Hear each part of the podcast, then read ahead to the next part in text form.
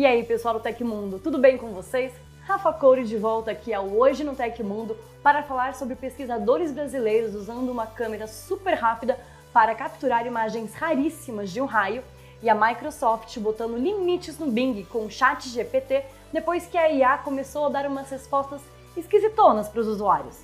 Também tem uma operação da Polícia Federal fechando dois sites brasileiros de animes piratas e até uma foto de um suposto iPhone 15 Pro com conector USB-C. Antes de mais nada, já deixa seu like aqui no vídeo porque você sabe que isso ajuda o YouTube a mostrar o programa para mais pessoas e ainda educa o seu algoritmo para indicar mais conteúdo de qualidade para você. Aproveita e se inscreve aqui no canal para dar aquele apoio pra gente e não perder nenhum vídeo novo. Eu sei que você não vai se arrepender. Agora, vamos às notícias.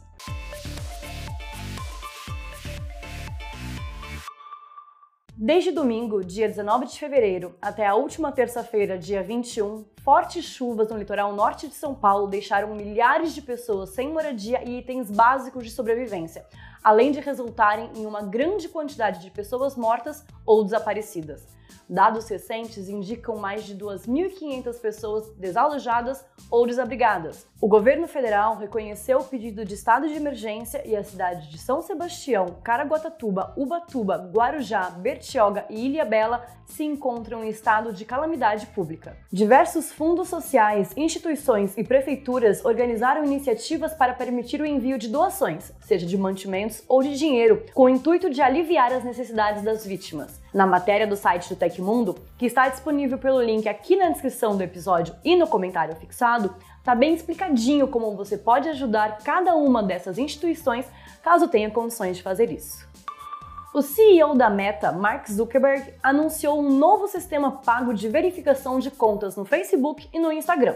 A ideia segue o Twitter de Elon Musk, que tem vendido assinaturas mensais que incluem, dentre outros benefícios, um selo de conta verificada. De acordo com Zuckerberg, o novo serviço Meta Verified tem custo de 11,99 dólares por mês em uma assinatura via web, ou de 14,99 dólares se a assinatura for pelo celular iOS ou Android. O lançamento inicial acontece na Austrália e na Nova Zelândia, mas a empresa espera disponibilizar a novidade para mais países em breve. Entre as funcionalidades disponíveis no serviço, além de ganhar o selo de verificado, a Meta informa que a assinatura deve garantir mais segurança às contas e contra perfis falsos que fingem ser uma pessoa. Em resposta a um usuário na publicação de anúncio, Zuckerberg disse que uma das funcionalidades, a verificação de documento, permitirá acesso mais rápido ao serviço de atendimento das redes sociais. A Meta também informa que o serviço de assinatura pode oferecer maior visibilidade e alcance em postagens, como na busca, em comentários e recomendações,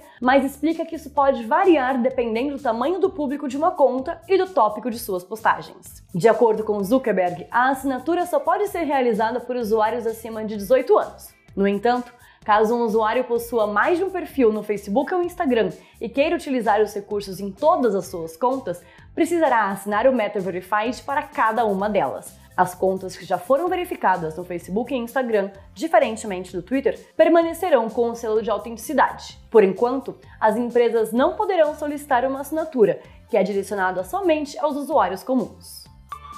Estudando relâmpagos com câmeras de vídeo ultra rápidas, o físico brasileiro Marcelo Sabá conseguiu capturar imagens raríssimas em vídeo. Feita em parceria com o doutorando Diego Ramon, a imagem mostra uma cena inédita da descarga de um raio na qual aparecem claramente os detalhes de sua conexão com diversos para-raios localizados nas imediações. A cena, ocorrida em São José dos Campos, em São Paulo, mostra um raio caindo a uma velocidade de 370 km por segundo. A imagem foi obtida 25 milionésimos de segundo antes do impacto do raio sobre um dos prédios, disse Sabá à agência FAPESP. A cena impressiona, pois quando a descarga estava a algumas dezenas de metros do chão, diversos para-raios e saliências de edifícios próximos começaram a produzir descargas positivas, porém em sentido ascendente, como em uma espécie de competição para conectar com o raio que descia. Segundo Sabá, ao contrário do que muitos imaginam, um para-raios não atrai e nem repele raios. A única coisa que o equipamento faz é oferecer à descarga elétrica um caminho fácil e seguro até o solo. Isso porque as cargas elétricas sempre buscam o um caminho mais fácil, ou seja, aquele que oferece menos resistência e não o trajeto mais curto. Como a atmosfera não é homogênea, os raios tendem a assumir aquela forma ramificada a qual estamos acostumados. Sabendo disso, é importante planejar sempre muito bem o posicionamento dos para-raios para evitar que as correntes de menor resistência saiam de quinas de prédios, que foi justamente o que aconteceu no caso capturado, resultando na destruição de parte de uma chaminé do prédio atingido pelo raio.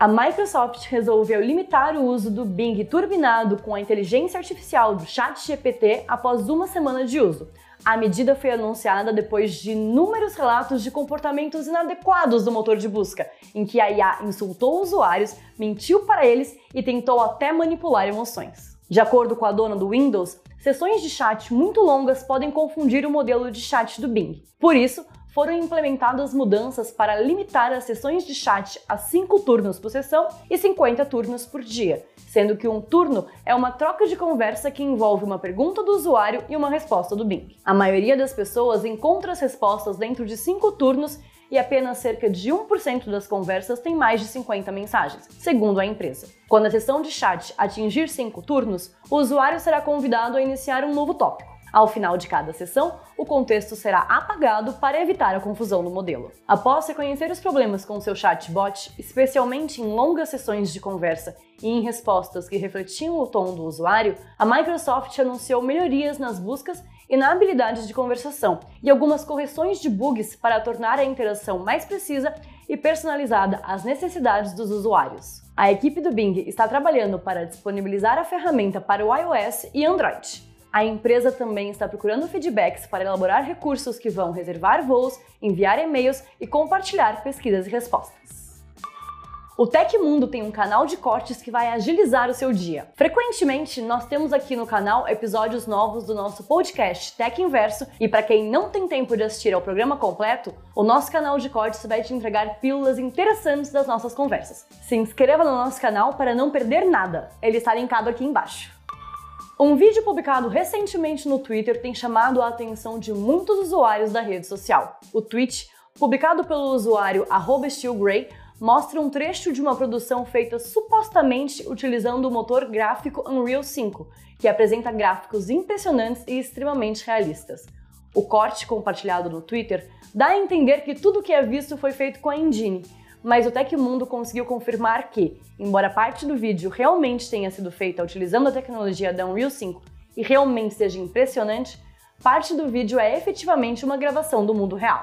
A gravação compartilhada no Twitter é pequena, com cerca de 40 segundos de duração apenas, e mostra uma pessoa saindo de um beco indo em direção a uma rua movimentada cheia de carros, exibindo depois mais detalhes em outra viela. Só que, diferentemente do que a postagem que viralizou dá a entender, o vídeo em questão foi manipulado para dar a entender que ele inteiro tinha sido criado virtualmente. O vídeo original foi postado no YouTube pelo canal Tree Dystopia, e nele o logo da Unreal Engine é posicionado claramente para especificar quais partes do vídeo foram criadas por meio de um processo chamado fotogrametria. O criador subiu vídeos filmados em 6K de um local real e o motor usou essas informações para criar o um ambiente realista. No recorte do YouTube, o logo foi convenientemente removido e um trecho de gravação real foi movido do final do vídeo para o começo e emendado de forma convincente no ambiente virtual, dando a impressão de que tudo é a mesma coisa.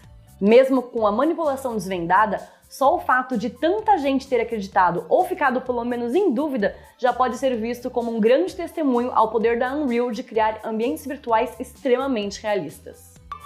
A Secretaria Nacional de Segurança Pública do Ministério da Justiça e Segurança Pública fechou dois dos maiores sites de pirataria de animes do Brasil. Além do fechamento, a ação policial também cumpriu mandados judiciais de busca e apreensão, a desindexação de conteúdo em mecanismos de busca e a remoção de perfis em redes sociais. A chamada Operação Animes foi deflagrada em 8 de fevereiro e seguiu nas semanas seguintes. Na semana passada, o alvo foi um universitário de 22 anos que mora em Arapiraca, no Alagoas. Ele supostamente é o responsável por uma página de streaming ilegal de animações japonesas. De acordo com Sidney Tenório, delegado da seção de crimes cibernéticos, o jovem estudante de ciências da computação teve apreendido objetos como computador, celular e outros dispositivos tecnológicos. Além de Alagoas, mandados também foram cumpridos no município de Pompeu, em Minas Gerais. Por lá, os policiais apreenderam equipamentos computacionais, como HDs internos e PCs, que servirão para demonstrar a materialidade de crime.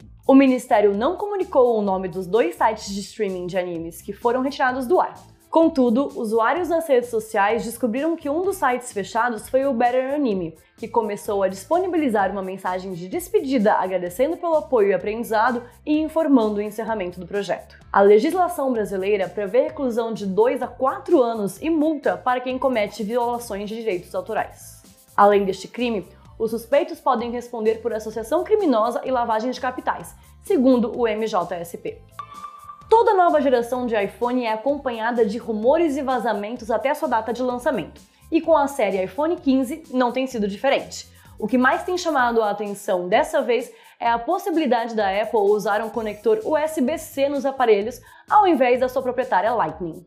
Agora, uma suposta foto real do iPhone 15 Pro circula na internet e parece provar o boato. A imagem mostra o suposto fundo do novo modelo do iPhone, com a entrada USB-C entre os alto-falantes do celular. É interessante notar que ela surge logo depois de renderizações da série de iPhone 15 serem divulgadas. Embora o publicador original diga que o modelo da foto é o Pro, o rumor é que a Apple colocará o USB-C em todos os aparelhos da linha, inclusive nos modelos padrão. A fabricante usa a porta em seus iPads e Macs, mas insistia na Lightning para os iPhones. Especula-se que a Apple tenha decidido ceder devido à pressão de órgãos regulatórios, especialmente na Europa. A famosa companhia da maçã dificilmente acataria uma decisão que não foi sua sem fazer do próprio jeito. Além dos rumores quase comprovados de que veremos as portas USB-C nos iPhones 15, temos também boatos de que a Apple vai dar um jeito nos celulares detectarem quando um cabo é oficial ou não. E o cabo de terceiros pode ter sua velocidade de carregamento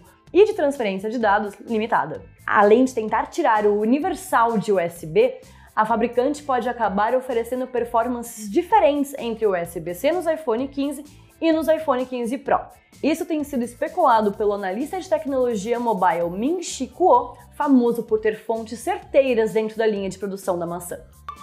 E aconteceu na história da tecnologia. Em 22 de fevereiro de 1924, ia ao ar o primeiro discurso presidencial feito via rádio nos Estados Unidos. A transmissão da fala de Calvin Coolidge foi feita a partir da Casa Branca e foi carregada por cinco estações diferentes, com uma estimativa de 5 milhões de ouvintes. Não preciso nem dizer que o rádio revolucionou para sempre a forma como a humanidade se comunica, né?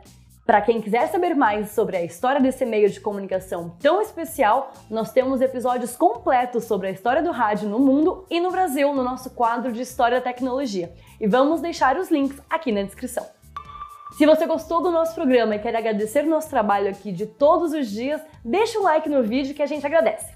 Já se puder ajudar mais ainda, ou se quiser mandar uma pergunta pra gente responder aqui no futuro, manda aí um valeu demais pelo coraçãozinho embaixo do vídeo no YouTube. Não esquece de clicar nos links na descrição do episódio para aproveitar a oferta de hoje e conferir nosso canal de cortes, hein? E essas foram as notícias do Hoje no Tecmundo desta quarta-feira. Aqui quem fala é a Rafa Coure. Muito obrigada a todo mundo que acompanhou o programa de hoje. Um abraço e até mais!